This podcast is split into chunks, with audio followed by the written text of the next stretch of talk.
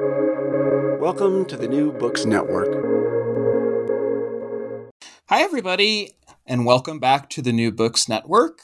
I'm your host, Steven Siegel, and today we'll be talking with an author, Khatchig Mouradian, who is the author of The Resistance Network The Armenian Genocide and Humanitarianism in Ottoman Syria, 1915 to 1918 published by Michigan State University Press in 2020.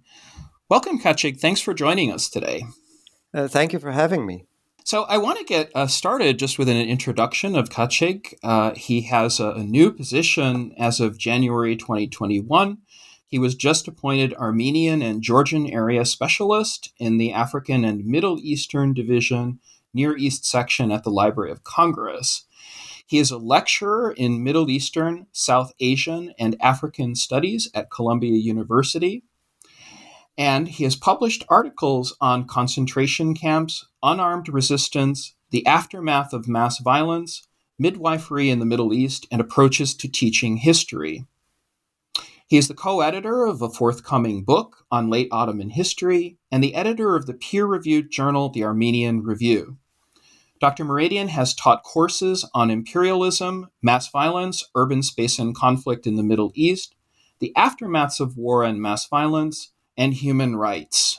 Uh, and he's taught these courses at Worcester State University and Clark University in Massachusetts, Rutgers University, Stockton University in New Jersey, and Cal State University Fresno in California. So we're coming to you coast to coast today from Southern California. I'm in San Diego, and Khatchig is in New York and it's a real pleasure to have you. Thanks again for joining us. Thank you for the opportunity. Thank you, Stephen.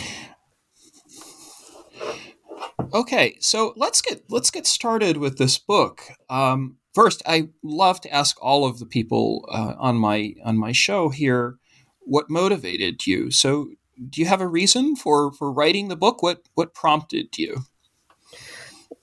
So, uh, this is part of my uh, dissertation. It is an expanded uh, version of my PhD dissertation, which I wrote at Clark University. And uh, the particular, the specific topic that focuses on Syria and uh, what is referred to as the second phase of the Armenian genocide is one that was uh, both uh, inspired by you know the general environment in the Middle East at that point, as I was writing, uh, as I was conducting research uh, in my PhD program, this was a period when the civil war in Syria, in sometimes the very same uh, area, uh, cities like Raqqa and Deir ez-Zor were uh, on television every day, were in the news. This was a period when mm-hmm. you know, much of uh, the turbulence in Syria was at its uh, at the you know in its in its earlier stage, and at the same time, in many ways, as I was working on mass violence and genocide, I realized the significance. I was working on the Armenian genocide and realized how uh, what is missing in the scholarship is uh, first the period and the region that I'm looking at that and although it is very much an important part of the history of the Armenian genocide, the region I look at is where uh, the largest massacres took place, where the greatest number of survivors, uh, in fact, uh, connect have connections to. Still, it was the least studied in a historiography that is second uh, in, in a case in the study of the Armenian genocide, which is the second best studied case of genocide after the Holocaust. So, this is one central issue. On the one hand, what was going on on the ground in the here and now, and on the other, uh, uh, thinking about tackling this subject and this region that is so central for the history of the Armenian genocide, but for a variety of reasons, which we probably will be talking about, did not factor into uh, the scholarship. Mm-hmm. Mm-hmm. Yeah, yeah. And I'm really interested in how you conceptualize the term resistance and then how you use social network theory in order to broaden it into humanitarianism and then focus on agency. Could you could you describe how you arrived at your method and, and how you developed it in the course of the book? The central concern for me was to not tell the history of genocide by putting those who are referred to as the victims in a position of passivity. So, mm-hmm. oftentimes, and this is uh, in general uh, a, a, problem in genocide studies, uh, but in the particular case of the Armenian genocide, it's also even more of a challenge. Uh, the Armenian genocide is uh, framed in a way that uh, where the Armenians are being massacred by uh, you know Ottoman Turkish uh, mm-hmm. authorities and their policies on the one hand, and are being saved by Western humanitarianism on the other. So the Armenians are being subjected to uh, massacre and and and uh, you know humanitarian efforts, and their agency uh, plays little role in what is going on. And this is, mm-hmm. of course, due to a number right. of reasons, uh, you know, that have to do with access to archives, uh, you know, l- limitations that have to do with language, etc. So this was my starting point. So I, I wanted to uh, emphasize mm-hmm. the role, the voice of uh, the victim group. Now, the resistance uh, uh, mm-hmm. portion is also closely connected to this. Uh, uh, as you know, much of the discussion about resistance during genocide, uh, for decades, there's this debate about, you know, do victims go to their deaths, you know, like sheep? Uh, what is resistance? What is uh, what you know? What constitutes resistance? What does not? And although this debate has been around for a very long time in the case of in the in Holocaust scholarship, and uh, there's much more clarity there today in that on that front. In the case of the Armenian genocide and other cases, when we talk about resistance, it is typically defined narrowly as armed resistance. And uh, those are the cases that are the focus of the scholarship whenever, you know, if at all, that aspect is explored. Uh, so that's one issue. And uh, so my uh, attempt was to broaden uh, the aperture and think about resistance as actions mm-hmm. committed against the will of the authorities in order to thwart essentially their efforts and uh, against the law with the purpose intention of saving armenian lives hmm Yeah, and and I'm particularly interested in your sources, and I, I want to come back to that because you you do I think a magnificent job combining all a lot of different sources and things that, that people generally don't look at. But first, I'd like to ask if you could introduce for our listeners the structure of your book. I know that you have um, three parts. So, how did you decide to arrange your chapters, and, and what decisions did you make content wise? What are they? So the the first decision I had to make was how to conceptualize what is happening in Ottoman Syria beginning in uh, May 1915 until almost the end of the war, of the First World War. Uh, and uh, the way I do it is somehow uh, there's an I, I overlap the uh, bo- the temporal and spatial. So I look at the first months of the early arrival of Armenian deportees from across the Ottoman Empire. The Armenian genocide uh, begins in April 1915 with deportations of, and massacres of Armenians across the Ottoman Empire. The first convoys of survivors start arriving in Ottoman Syria around in, in the first uh, weeks of May 1915. So I start with Aleppo because mm-hmm. Aleppo mm-hmm. is a hub. This is where uh, you know the bulk, the largest number of survivors are arriving, beginning in May and the numbers become uh, much higher by summer by the summer of 1915 and then there there are a series of decisions that the Ottoman central authorities are making uh, which is shutting down uh, the city of Aleppo and pushing the Armenians out of this out of the city into a network of concentration mm-hmm. camps along the lower bend of the Euphrates River all the way to Raqqa and Deir Zor. Again, these are names that are quite familiar to many of us uh, in light of the civil war in Syria. Now, so what uh, the, the first half of the book focuses on the urban dimension. It is very much about uh, genocide and resistance in the urban environment of Aleppo. Uh, Aleppo is, has always been seen in the scholarship as a hub of the deportation, and and as such, I conceive it also as a central location of resistance to deportation, unarmed resistance to deportation. And then in the second part, uh, the, the focus moves to uh, more desert areas and along the Euphrates, concentration mm-hmm. camps where most of the Armenian deportees are uh, interned. And in the third part, I look at the destruction of close to 200,000 Armenians. They're massacred, mostly women and children, in Deir Zor. In uh, you know, after many of these concentration camps are emptied and the surviving population is pushed towards the region of Deir Zor, uh, this happens in the summer of 1916. So the framework is one where, on the mm-hmm. one hand, so I, uh, you know, in terms of uh, temporally, I'm looking at, uh, you know, beginning from May 1915 into the fall yeah, of 1915 yeah, yeah. in Aleppo, and then into the desert.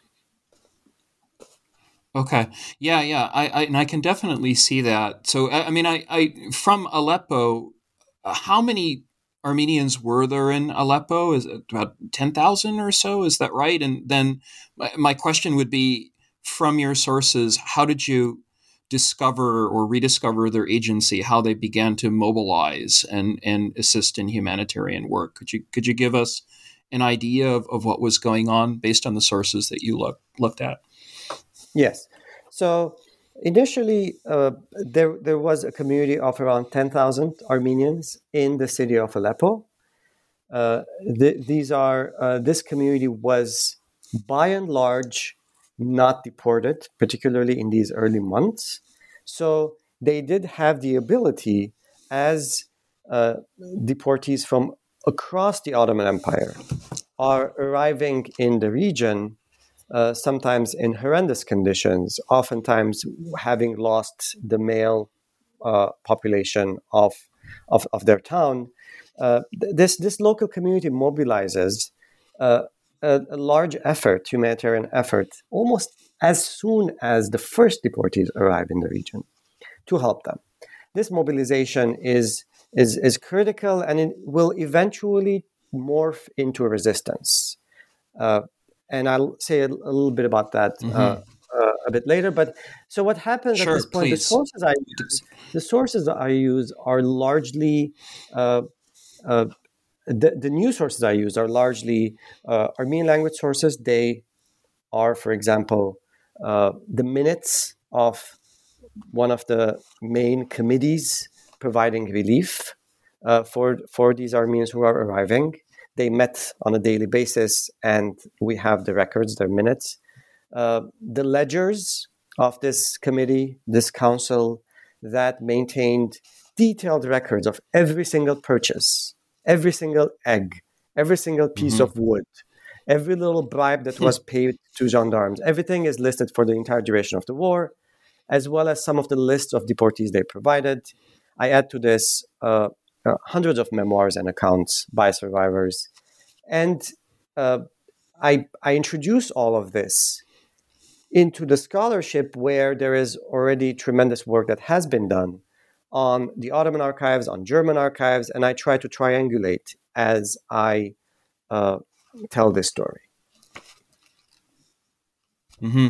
Yeah, and I, I, see a lot of um, spatial thinking and, and geography, and, I wonder if you could expand on that because uh, you have not just the cities, as you say, but there, there's a dynamic here between the urban and rural environment. So, how did how did you do that both conceptually and with your sources? How did you begin to let's say map the map the stories differently and, and give us a history from below? Yes.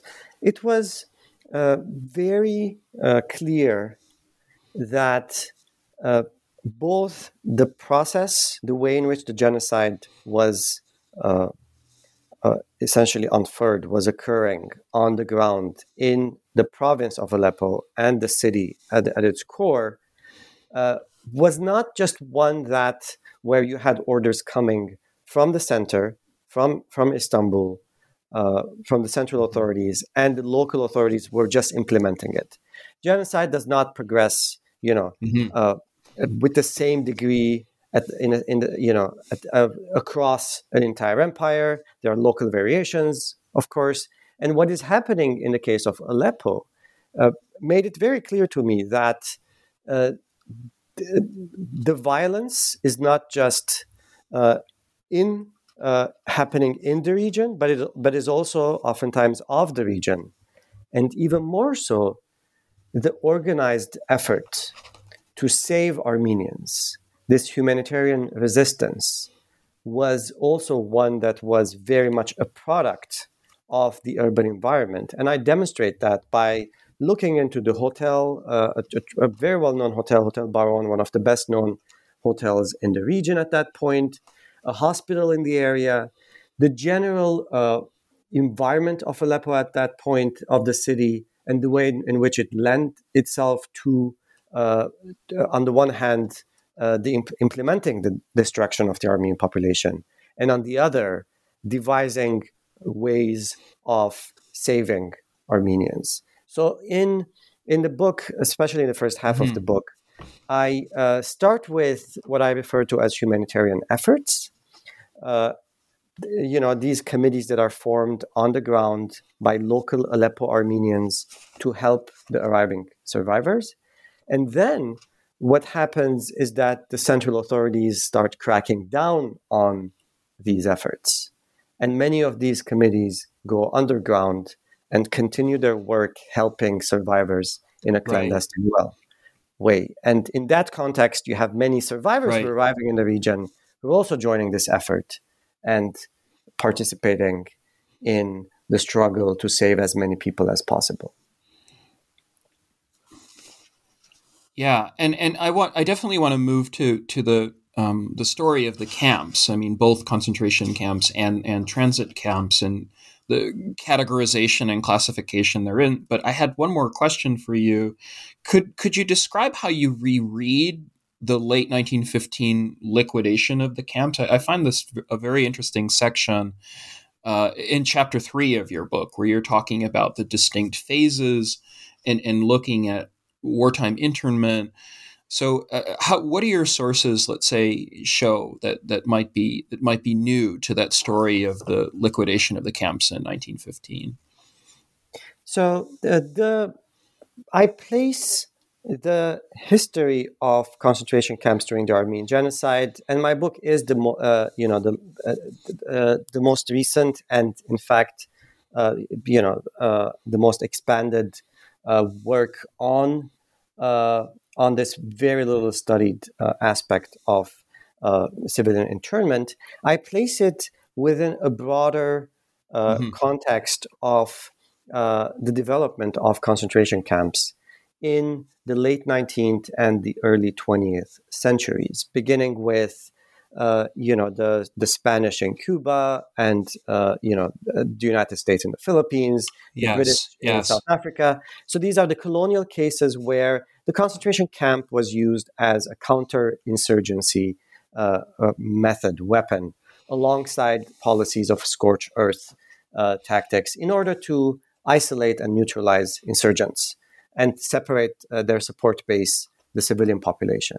What happens in the early 20th century is in German Southwest Africa, uh, the Germans, uh, you know, take this already deadly for civilians, uh, uh, you know, approach and implement it uh, during the Herero genocide. In fact, on the very survivors right, of right. the initial initial round. So this becomes a more deadly strain. And I, my argument in the book is that uh, this deadly strain that emerges of, of concentration camps, a genocidal strain that emerges in German Southwest Africa, then uh, is also implemented in the case of the Armenian genocide. The Ottoman authorities uh, a network of camps across the uh, around Aleppo and then along the Euphrates all the way into Deir ez-Zor, all in modern day Syria.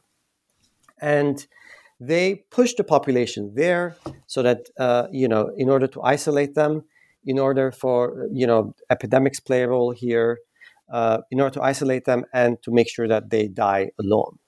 And uh, ultimately, uh, these camps uh, also become places where this resistance network continues to work and, and, and continues to its effort to help people. Ultimately, these camps are liquidated uh, in 1916, uh, beginning in, uh, in the spring of 1916. Uh, the camps are shut down, and whoever survives is pushed further south and southeast along the Euphrates for uh, and then to be mm-hmm. massacred mm-hmm. in in in a, in a region uh, in the region of Deir ez-Zor. Uh, so this is so so this is how I conceptualize it. I first place it in the context of the evolution of camps, and then I, I zoom in and demonstrate how this is playing a critical yeah yeah component uh, role here. Right.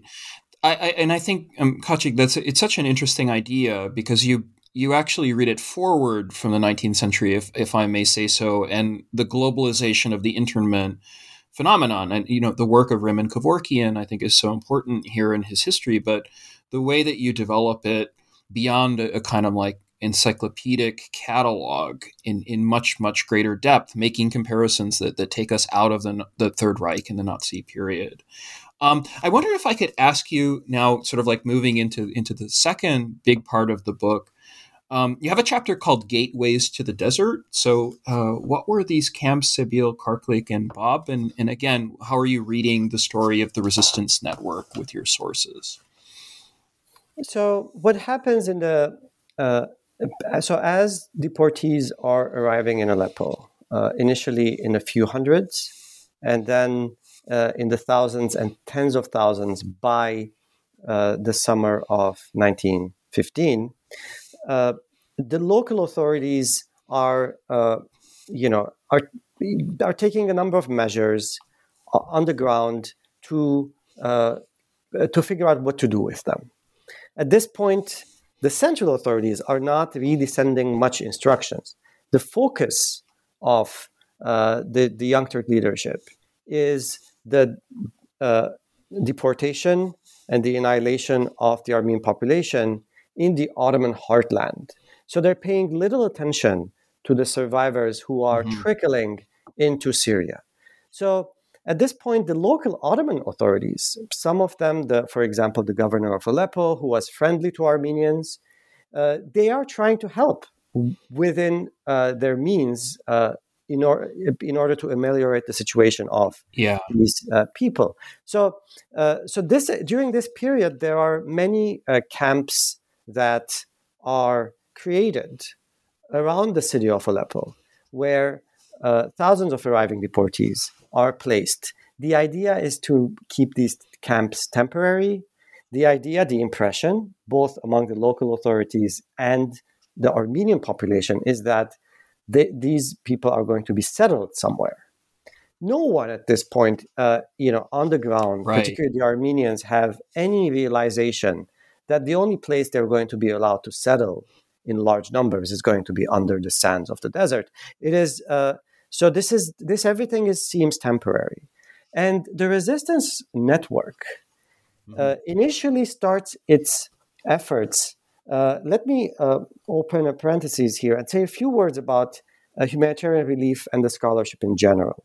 So, uh, humanitarianism sure, during the Armenian genocide humanitarianism during the Armenian genocide is, uh, uh, is, is very well studied, and it focuses on the assistance by uh, the United States, millions of dollars, the equivalent of a couple billion dollars in today's money, was raised in the United States during and in the aftermath of the Armenian genocide for relief purposes.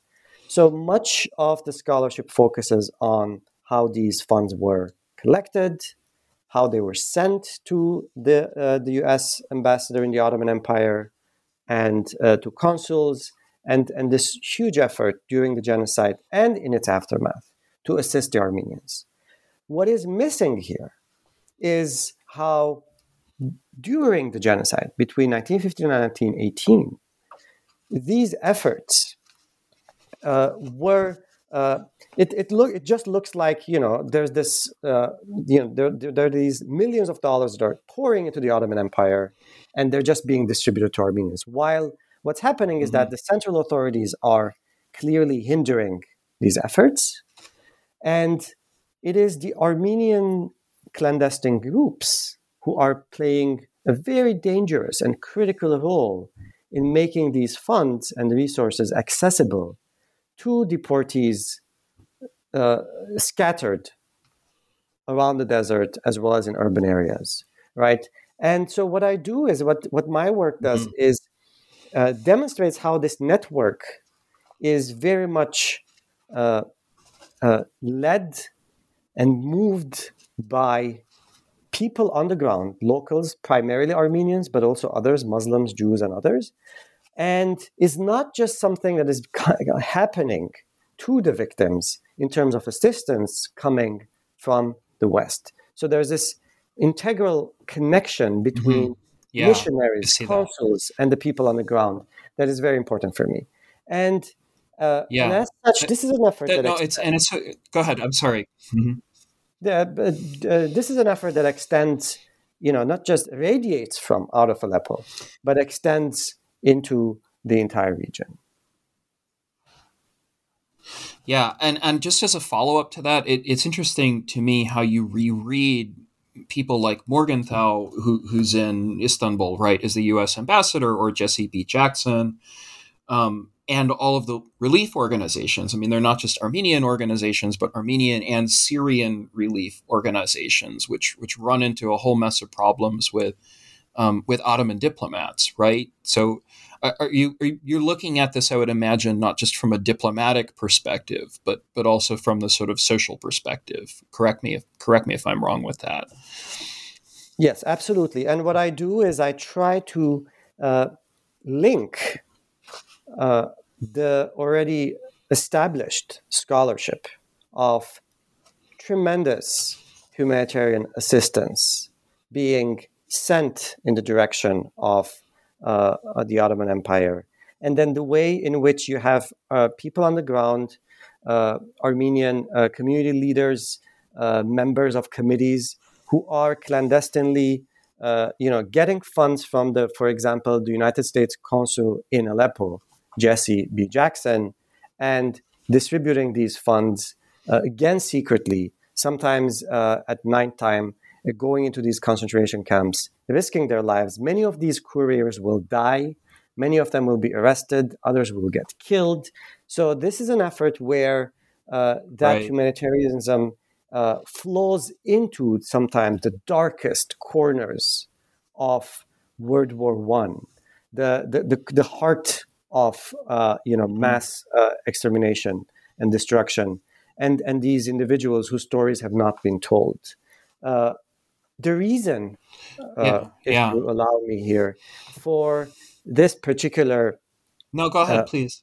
Oversight in the history, in the historiography of the Armenian genocide, is that uh, much of the scholarship in the past several decades, beginning in the 80s, very much operated in an environment of, first of all, the Turkish state's policy, official policy of denial. So many scholars, uh, you know, essentially were writing in a way that tried to counter that policy of denial, and and that played a crucial role. On the other hand, many scholars wanted to introduce to uh, audiences in the West, for example, mainly in the United States, reintroduce the history of the Armenian genocide and the huge role that Americans, you know, played in terms of collecting assistance and and pro- right. providing assistance.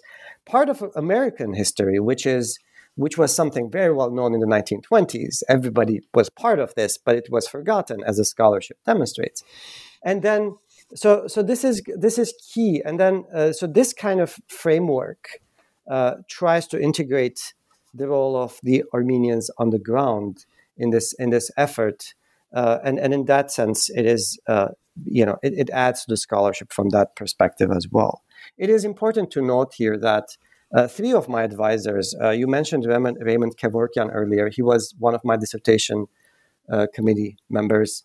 Taner Akçam, who is a, a, a, Turkish scholar, the first Turkish yes, scholar to publish right. on the Armenian genocide, and Holocaust scholar Deborah Dwork, have played a huge role in my both in my intellectual journey and also in my thinking about many of these issues. So I stand uh, uh, first and foremost. I my work stands on the shoulders of hundreds of thousands of uh, these survivors who eventually will also become victims, but they have uh, they leave behind some records, and uh, and thousands of survivors who write their memoirs, but also on on the work of these great scholars who allowed uh, me to really uh, uh, you know do this reconstruction, building on their work. Mm-hmm.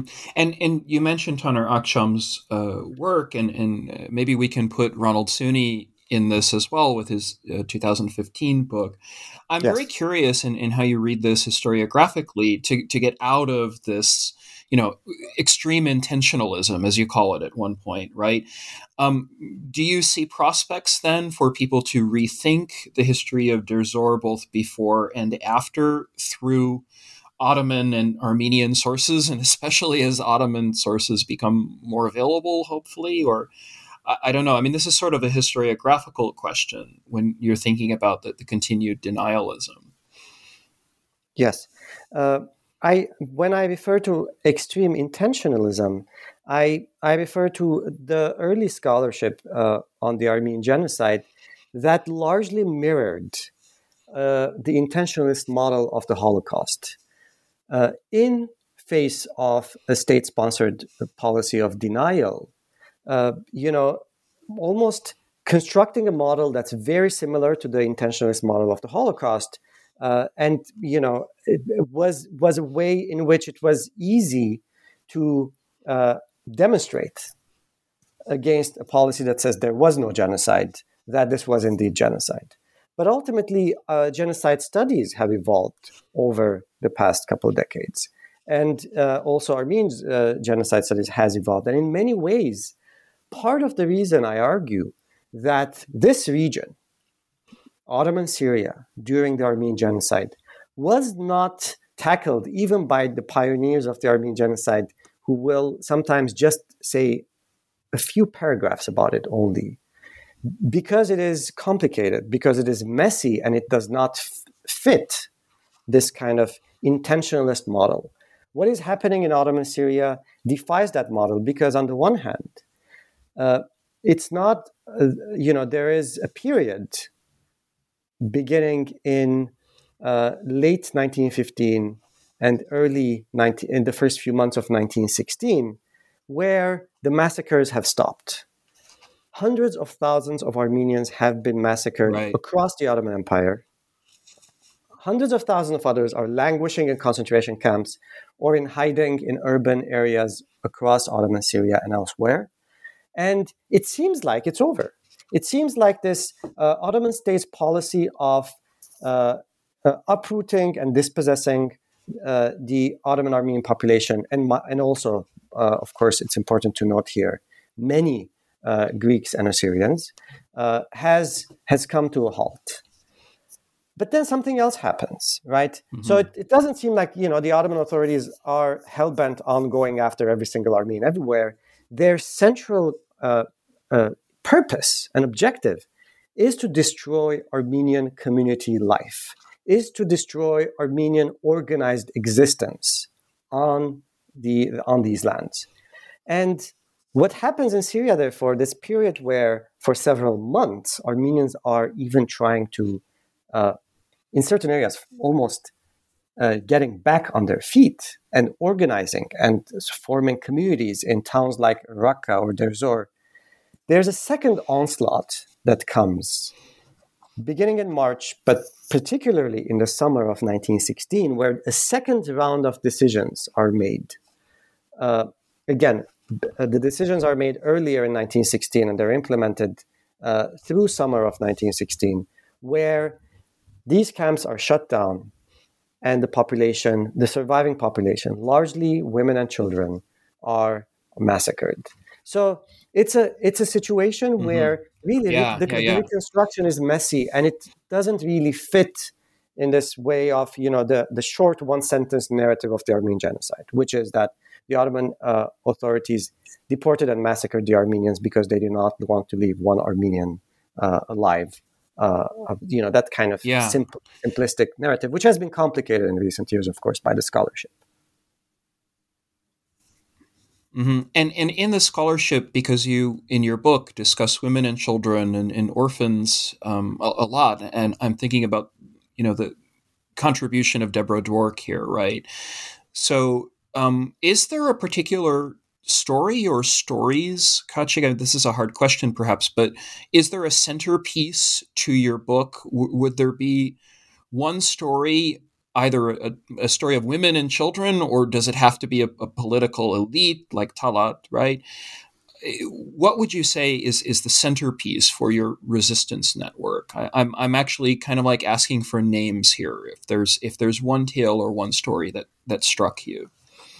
Yes. So. Uh, there are many women in this story, and the way in which their role uh, and in, in, the the gendered approach to this is that uh, I, when I start in Aleppo, where there is an organized community and uh, organized around churches largely, so the Armenian Apostolic Church, Armenian Catholic Church, and Armenian uh, uh, Protestant Church uh, are organizing the initial relief efforts. This is a male dominated effort, right? Uh, all the leading, all the committee mm-hmm. members mm, yes. are, are men, right? Uh, women uh, are only playing an auxiliary role within this, you know, organized relief structure. But as I demonstrate in the book, there's at the same time many women who are playing a critical role and are only loosely connected to this network. That's one. And I also show how the farther away we go from the heartland, from the center, from Aleppo, where this effort is radiating from, you have more and more women as this network becomes loosely connected playing a critical role in the effort to save Armenians. So I, I, I document I document the stories of a number of women in this regard. But uh, perhaps uh, telling one story could be could illustrate uh, the, some of the complexities of this narrative. Uh, one such person is a woman by the name of Elmas Tsanturian. Uh, and if you allow me to take just one minute to tell her story in a nutshell, Yes, uh, that's what I'm asking for. please, I think uh, our lis- our listeners would, would really like that. Go ahead, please. So, uh, in in her case, she is a massacre widow. Her husband is killed during an earlier round of massacres in 1909. After which she uh, she is she receives support from an army women's organization uh, and is taken from her town Marash into Constantinople to study nursing and midwifery. And after that, she, she graduates in 1914 and the war erupts. By the time she's back home, uh, soon after, the deportations of the Armenian population begin, and she's forced to Aleppo. She contracts typhus along the way, gets sick, is on her deathbed, and an Armenian doctor who was part of the resistance network saves her life. Now you have a nurse who is trained as a nurse, who is also who also has immunity while typhus is ravaging uh, the entire region, uh, and particularly uh, the camps, the Armenian population, and she becomes an important uh, critical player because she is hired essentially by uh, a local. Uh, so the the head of one of the military hospitals in Aleppo, Ottoman military hospitals in Aleppo, whose daughter's life she saves as a nurse. Uh, she had typhus too. The daughter had typhus. She, the, the man hires her to be the head nurse at the military hospital. And this woman single handedly helped save the lives of dozens of Armenian women by securing passes for them and permits for them and hiring them to work in the hospital thus anchoring them in the city, while the Ottoman authorities are systematically emptying the city of Armenian uh, deportees. So this is one example of such an effort. There's mm-hmm. another woman, Araxia yeah. Jabedjian, who is working very closely with uh, uh, a Swiss teacher, uh, Beatrice Rohner, who is very well known in the scholarship on the Armenian genocide for her assistance and role. And this woman, Araxia Cebecian, is based in Deir Zor and is constantly sending reports to Beatrice Rohner, who in turn is, uh, you know, passing these reports to consuls. These reports are ending up in newspapers across the globe, including the United States. So, and ultimately, in the summer of 1916, Araxia Cebecian is arrested uh, and killed right before the Deir Zor massacres. Again, these are just two examples the book is full of uh, examples of mm-hmm. men, women, and children yeah. who are taking part in this resistance effort. Right. Right. And and you talk a lot about these informal networks and, and the violence within and the supply lines. So I mean, what would you imagine from your work? And and of course, you know, you're, you're the editor of, of the Armenian Review what what sort of things could you imagine seeing in in further empirical research and then in the historiography of of genocide and Holocaust studies? Uh, uh, thank you for the question, Stephen. You know the. Uh, in recent years, there are some very interesting uh, uh, work that's being done in Turkey itself. There's a young generation of Turkish scholars who are uh, not only just you know we are past uh, you know the just scholars challenging the denialist narrative, and there's at this point uh, a vast scholarship that is really moving on into some of these less known aspects and, and, and trying to shed light and think about mass violence by using the Armenian genocide as a case study. Uh, there are many local uh, and regional studies that are being published. Uh, scholars like uh, Ümit Kürt, Uğur Ümit Üngör, uh, scholars who have been uh, uh, done work both in Turkey, in the Ottoman archives, and elsewhere, have have really uh, have helped shape our thinking about uh, a lot of uh, these local histories and and their implications for for our thinking about mass violence.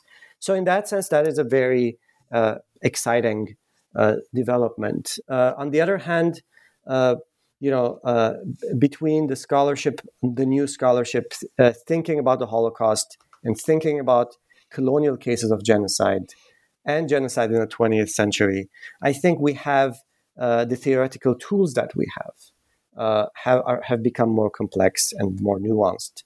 Uh, there's more connections, for example. In, my work, I take from a little bit from network theory, but also a lot from urban studies. I, I, I borrow a lot from you know, uh, you know, the uh, theoretical frameworks and approaches in Holocaust studies as I think about much of this.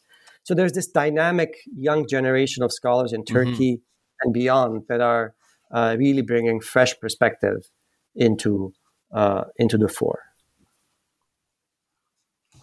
And and really, I think my, my last question before we sort of move on to your current projects and, and things that you might recommend or books rec- you might recommend, um, you have in chapter eight a conclusion, and I think the conclusion is is very interestingly titled "Surviving Talat." the network's legacy. So there's a two part question that I have to ask. So, you know, first for our listeners, who was Talat and, and how does the Armenian community survive him? And then what is the network's legacy within the Armenian diaspora? So this is kind of an Armenian centric question, um, but I'd like to hear your your input on it and, and how you and how you would reason this um, in the concluding points to your book. Thank you. So uh, uh, Talat Pasha was the Minister of Interior and uh, main considered to be the, the main architect of the Armenian genocide. Uh, he is uh, known to have told diplomats, consuls, others that he is essentially solving the Armenian question by uh, getting rid of the Armenians. And in that sense, uh, I titled the last chapter Surviving Talat because it is very much about how, uh, both during the Armenian genocide and in the rebuilding pro- process in the aftermath of the Armenian genocide, the Armenian, uh, this organized network of Armenians and, and, and many others who are part of this pushing back against these genocidal policies are actually also laying the groundwork for the survival and revival that is going to come uh, after Ottoman defeat in World War One and Ottoman withdrawal from Syria.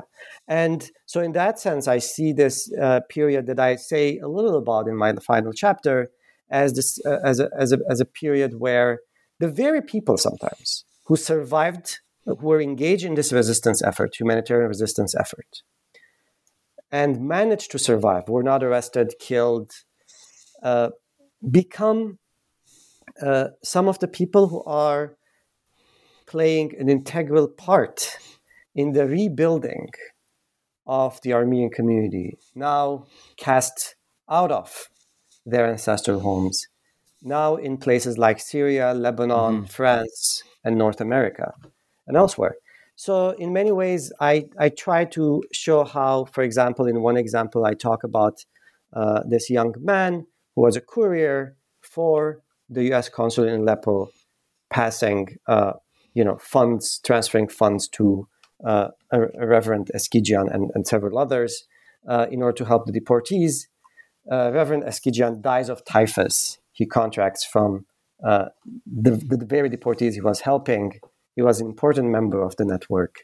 But but but but this young man, uh, John Minassian, uh, survives the war. And uh, I, I, I complete, conclude the book with a scene where he goes and visits the gravesite of Reverend Eskijian, who did not survive.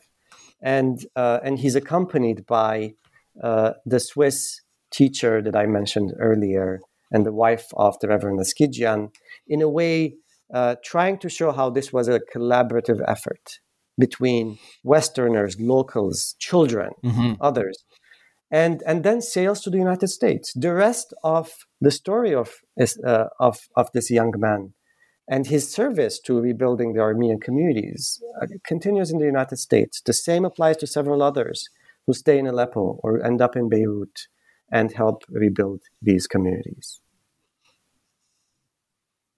Mm-hmm. Well, thank you for that. Uh, and could you please recommend for for listeners here at New Books Network some other works? And these could be monographs, or, or they could be larger works of synthesis, or in historiography. Uh, I, am very curious because uh, as a scholar too of, of um, camps and ghettos, and especially concentration camps and transit camps, uh, in in my work for U.S. Holocaust Memorial Museum, I'm, I'm curious to see uh, in your conclusion, if, if you perhaps could could uh, drop a few names uh, and and give our listeners some other things that they might be able to read. Uh, thank you. So, uh, some of the monumental works on, on the Armenian genocide are authored by historians such as Taner Akçam, Raymond Kevorkian. Uh, we just mentioned Talat Pasha. There's a there's an excellent biography of Talat Pasha by uh, scholar Hans Lukas Kieser that just came out in a couple years ago.